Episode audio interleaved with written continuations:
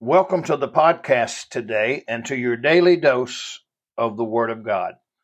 Today I want to talk about America is Empty, Part 2. I want to use the scriptures today that I used yesterday. Listen to what Matthew chapter 12, verses 43 through 45 says. When the unclean spirit is gone out of a man, he walketh through dry places, seeking rest, and findeth none. Then he saith, I will return into my house from whence I came out. And when he is come, he findeth it empty, swept, and garnished. Then goeth he and taketh with himself seven other spirits more wicked than himself, and they enter in and dwell there. And the last state of that man is worse than the first.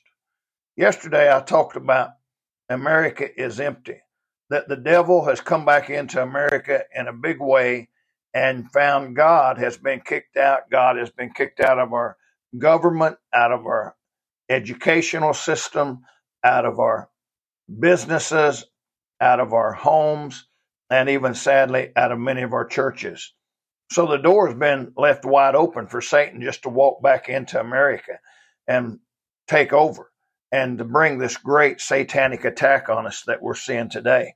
And again, I agree with what the scripture said in verse 44 that when it, and when he has come, he findeth it empty. Yes, America is empty of godly values and principles today. You know, there was a time when the gospel was preached and people were serving the Lord, and there were revival fires and brush arbor days and camp meetings, saloons and beer gardens being shut down, houses of ill repute being shut down, gambling places being shut down, but not now, because now we're empty of Jesus. And then the Bible says in verse 45, notice what it says. It says in the last part of verse 45, and the last state of that man is worse than the first. You know, I have to be honest today. I love America, but America is headed down a dangerous path. And America's state today is worse than it was when this country was founded.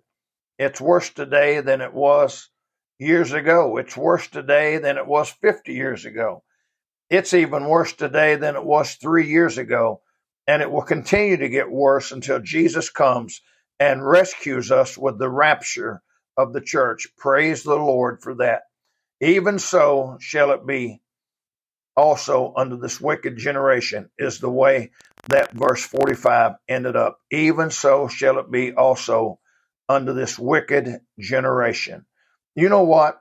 We're just living in a time when we need to get back to God and we need to take America back. It's time for Christians to stand up. We've let Satan do enough. We've let Satan just have his way. He's got a hold on so many people's lives in America, and we need to bring godly values and principles back to America. Will you do it today? May God bless you today.